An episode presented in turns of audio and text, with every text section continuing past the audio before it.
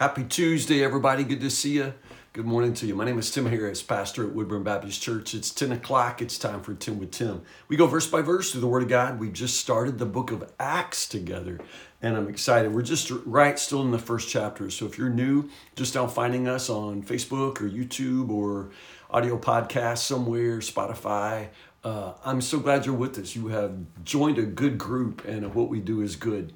Uh, we just encourage each other. We study together, we stay together, and uh, and I hope that you'll stick with us. Uh, Acts chapter one, verse twelve is where we're picking up today.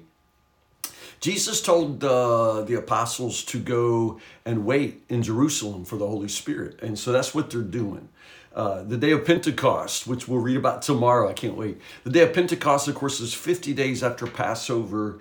Um, Jesus had been appearing about 40 days. So it, it sounds like there's a period of, of about 10 days uh, between the ascension and the coming of the Holy Spirit. I mean, we're guessing, but about about 10 days, something like that, they, that they have to wait. And verses 12 to 26 tells us a little bit about what happened, what they did during those uh, few days before the Holy Spirit comes.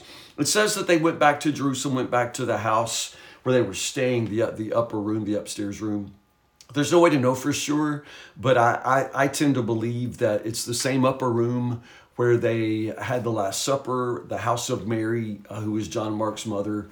Uh, it, will be mentioned again later in the book of Acts. It just sounds like there was this one particular house owned by Mary that is um, uh, sort of the headquarters of the, the, the disciples in Jerusalem. And I just sort of assume it's always the same house. So they're in the upper room, and uh, here are the names of those present we've had several times when the names of the apostles are listed and they're always in the you know four gospels seems to be a set order.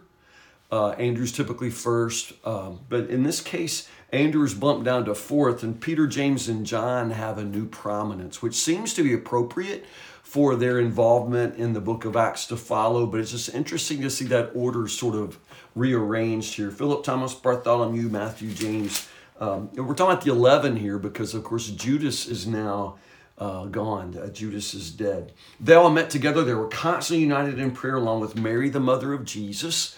Um, obviously, we know that she is now, you know, being cared for by uh, the beloved disciple, by John, but uh, it's also uh, you know, right for us to see that she's a believer in her own right. She'd be here anyway, along with several other women. The women, they're just called in the Greek, they're the women. Uh, the women are obviously the women disciples most likely, a number of those women are the wives of the apostles. We don't often think about that, but we know, for example, that Peter always traveled with his wife. So the, the wives of the disciples are probably in that number. And along with Jesus' brothers, the scripture says. We know that in Jesus' ministry, the brothers weren't necessarily believers, but we also know that some of the resurrection appearances were to these brothers, like to James, for example. So the brothers are now here in the number of those who are believers. During this time, about 120, uh, it says there in verse 15. Interestingly, 120 is a number that you would need to have a local Jewish Sanhedrin. And so I don't know if that number is supposed to be symbolic, you know, or at least suggestive of the fact that they have uh, the correct number to um, to do the business that comes next. The business that comes next has to do with the replacement of Judas Iscariot or the, the restoration of the 12, that, that apostolic circle. Now, pay attention. Interestingly enough, they don't continue to replace uh, an apostle every time one dies. For example, here later in the book of Acts, James is going to be put to death, the brother of John, James, son of Zebedee. James is going to be put to death, and they don't replace him so we don't continue. So that idea of apostolic succession is not a part of the scripture. However, they do replace Judas. Now the question becomes why? Why does Judas have to be replaced while, you know, from, from here on, they're not going to continue to replace one every time one dies? Well, I think the answer to that is Judas abandons his position. He abandons his office. He, he betrays, he turns away.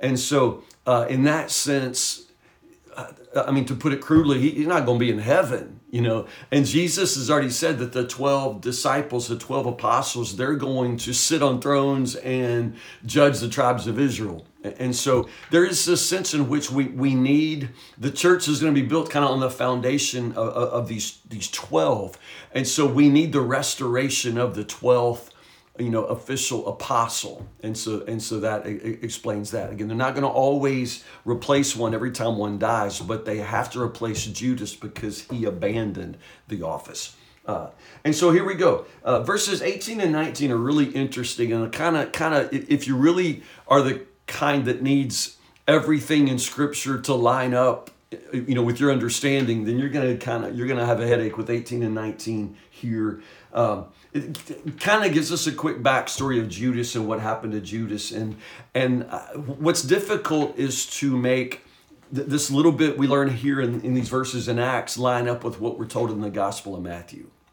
Matthew says that Judas uh, showed remorse that he went back to the priest he you know threw the pieces of silver on the ground went out and hung himself now, obviously, that's an abbreviated story. You know, that, that would have taken a whole lot more time. There's a lot of that story that we're obviously not told.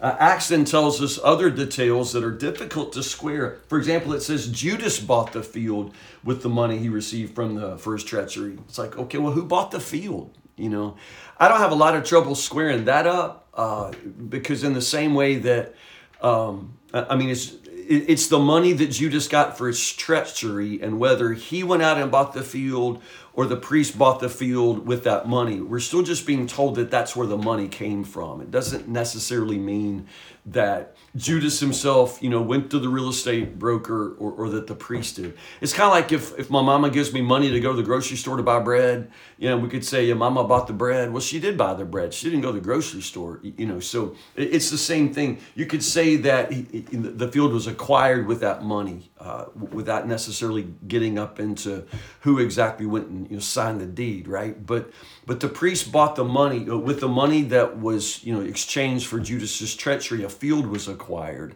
by the priests.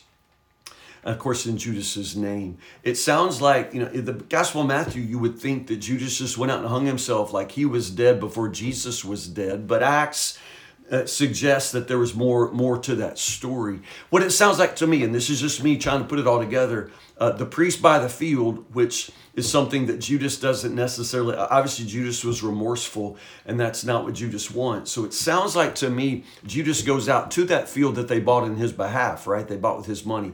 It sounds like Judas goes out, hangs himself there.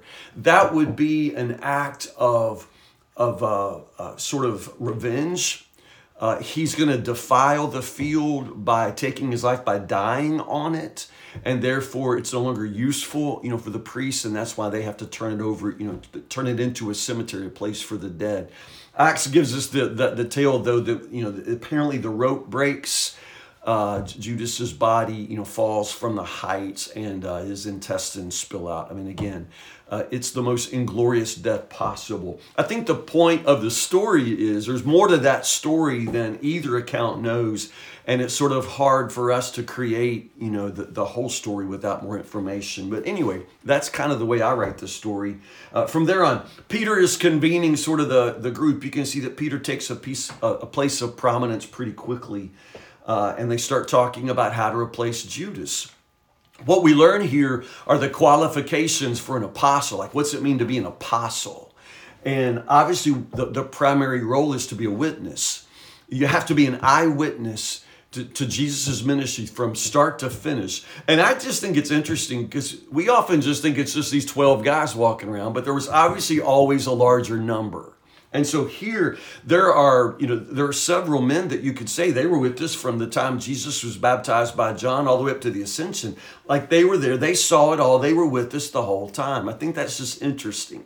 Um, and, and, the two that they mentioned are uh, Joseph called Barsabbas. Barsabbas means son of the Sabbath. He had the nickname Justus, and then Matthias. There, there, there are two there. Both, they seem to be the, the, best options, probably uh, the ones that the, the other 11 thought the most of, felt were most faithful, always there kind of guys.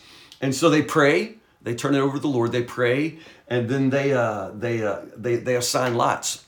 rather than just you know you know cast lots it sounds like one of those deals where like you you know reach into a bag and whoever gets the gray rock you know whatever. But the point of that matter is god makes a decision. They don't ultimately decide. They leave that decision up to god. And the casting of the lots is the way to determine god's choice and the lots fall upon matthias. And so he's selected to be the 12th apostle with the other 11 the the, the 12 uh, offices are, are restored there. Uh, I don't think Matthias is ever mentioned again in Scripture, which is you know kind of interesting. You know, we go to all this trouble. you think maybe he's really going to become something, and church tradition says that he does go on to be a very faithful missionary. I think in Ethiopia, uh, but uh, nonetheless. Uh, this is what happens up until the day of Pentecost comes, and that's going to come in chapter 2, which is where we'll pick up tomorrow. We're going to do the whole chapter. I know it's a lot, but there really isn't a good place to to, to cut the story of Pentecost up. So uh, eat a good breakfast and read tomorrow, chapter 2, verses 1 to 41. I can't wait, y'all. It's the day of Pentecost tomorrow, the birthday of the church, the coming of the Holy Spirit. Uh, so I'm excited. So read ahead and be ready tomorrow to jump into, gosh, one, one of the best chapters in all of Scripture. I love it. So day of Pentecost tomorrow, Acts chapter 2, verses 1 to 41. I don't think I said I love you. I love you guys. I, and, I, and I don't just say it. I really, really appreciate all of you. And I, and I love this time of the Word. And the book of Acts is so good. So I'll see you in the morning, Lord willing, 10 o'clock for 10 with Tim. I love you all. Have a great Tuesday.